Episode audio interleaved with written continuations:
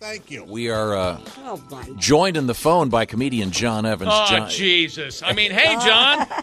I love it when I call in and you guys sound like you're having the times of your lives. Yeah. we're having a great time, John. I'm happy to be here. And uh, You like cake, John? Love it. Love cake. Perfect. oh, chick's whining Chocolate. about Chocolate with vanilla icing, my favorite. Whoa. when's your half birthday? That's interesting. chick? I, can't figure it out. I don't know. Maybe now. I don't know. Maybe Because yesterday. we could do a half a birthday cake to get him. I think we should, yeah. May I say something nice about John's mother? Did you see the very nice thank you note Yes. that we received from your mom? John, are you aware of that? She well, it was her opportunity to be the hilarious lady that she is. Well, I'm used. To, What did she say? What did It's she very say? sweet. Very sweet, talking about how she didn't expect to get flowers on uh, Mother's Day, and that you know she was it was she was. I very noticed it was. Uh, I noticed it was typed though. I mean, Yeah, and then she asked us anybody to, will uh, tell you it's supposed to be handwritten. Uh, She asked us to tell you to call. yeah, she did say that. It wasn't just letters cut out individually, like some kind of uh, Ransom hostage note? note. they have that. They have that font now. You can. Yeah. No, your mom was, It was very, very- sweet. very Doreen's a wonderful woman, and uh, she was really appreciative of uh, that uh, gift that you guys got her. She knew she knew it wasn't my idea. Let's put it that way. She kind of referred to that in the note, but I wasn't going to say that. Yeah, but it was very sweet, very nice. yes. Um, now, uh, John, I know you've been watching a lot of baseball, and you got a report for us. What's happening? well, we're a third of the way through the season. Can you guys believe that? Man. We're No. all, it's a long season. Uh, and one of the biggest surprises of the baseball season is the success of the Philadelphia Phillies. Nobody predicted the kind of success they've had this year. They were projected to finish in last place by most experts. And the Phillies are just one game out of first place in the National League East. What's really amazing is this Phillies team has the 25, 25th highest payroll in Major League Baseball. Their team payroll is $97 million. Now compare that to the first place Boston Red Sox, whose payroll is $234 million. Hmm. That's amazing. The Phillies are like the Aldis of Major League Baseball. you may not recognize the names, but boy, do they produce. Oh, Nice. Whoa. Aldi's has Aldi's has great produce. I think we all know that. Mm-hmm. Like Aldi's, the Philadelphia Phillies don't have a lot of stars or brand names, but you know how Aldi's does that. Instead of Chips Ahoy cookies, they have Chips Ashore, right. and instead of ho hos, they have something called two hos. Uh, look, the point here is we are a third of the way through the baseball season, and the Fighting Phillies are getting it done. They're one of the great stories of 2018. I think it would be awesome if, with your ticket, you had to put a quarter into the turnstile to get into the game.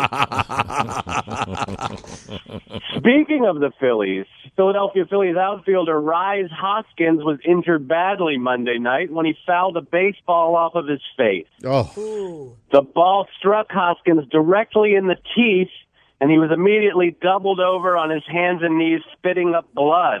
Oh, oh man. I, mean, I didn't know if I was watching a baseball game or an Alice Cooper concert. Hoskins was helped off the field mid at bat, and then the at bat was finished by Pedro Florimon, who promptly promptly struck out.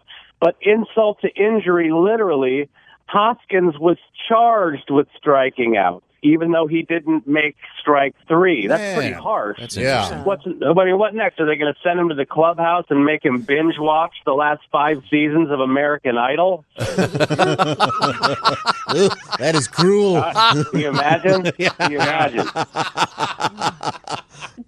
I mean, this guy's had a rough month. I mean, uh, he's hitting 151 for the month of May.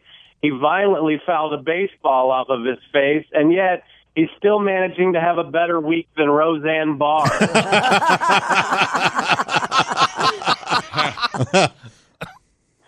Uh, there was some controversy in Monday's Cubs Pirates games. I don't know if you saw this.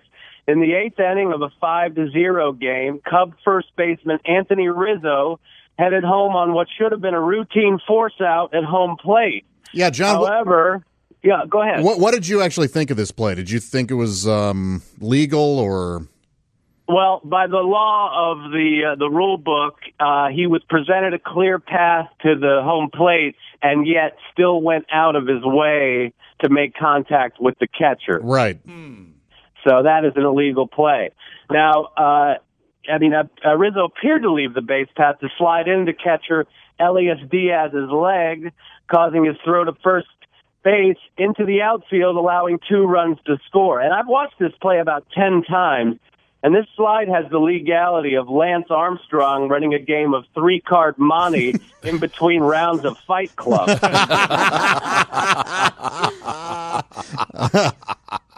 Now, Pirate manager Clint Hurdle thought the same thing. He came out to argue that Rizzo interfered with the catcher, therefore the out at first should have been automatic, and no runs could have, should have scored. Mm-hmm. And upon viewing the replay, the umpires determined that the slide was indeed legal, and the Pirates lost their appeal. Yeah. This is where it gets a little murky. On Tuesday, Major League Baseball uh, reviewed the play and admitted the umpires blew the call and the runs should not have been allowed to score. I'm not even sure why baseball has instant replay when the umpire still gets so many calls wrong. I've seen this all year. There's been more bad decisions on a baseball field than a Cinco de Mayo party at Charlie Sheen's house. but I get it. I mean, it's one of those plays where if your team does it, it's just a hard nosed baseball play. Right. If it happens against your team, it's dirty. I call this phenomenon the Danny Ainge effect. Now, by the way, um, did you hear what uh, Rizzo said?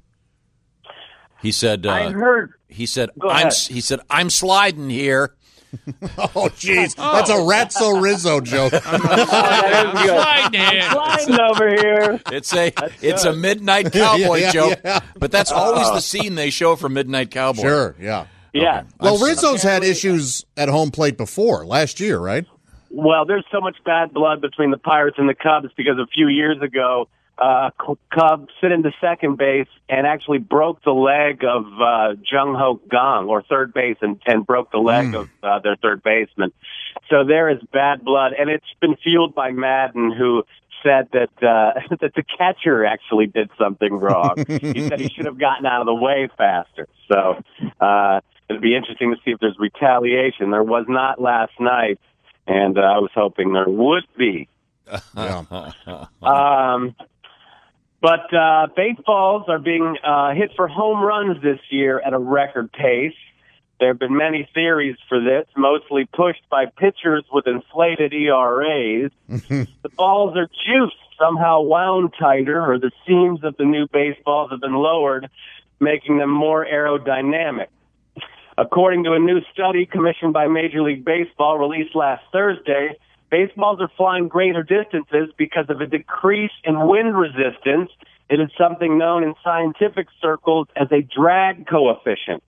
Hmm. Personally, I'm a little surprised that scientists were able to complete a study involving drag coefficient without collecting any data from my ex-girlfriend. I mean, that was my that was my nickname for her. Are you kidding me? These fellas, I'd really like to hang out tonight, but I got to check with the old drag coefficient. Bringing it down a bit, huh? I can't help it. She's just putting up a lot of resistance. Uh-huh. Now, one of the recommendations came as a result of the study is that baseball should be stored in a controlled environment.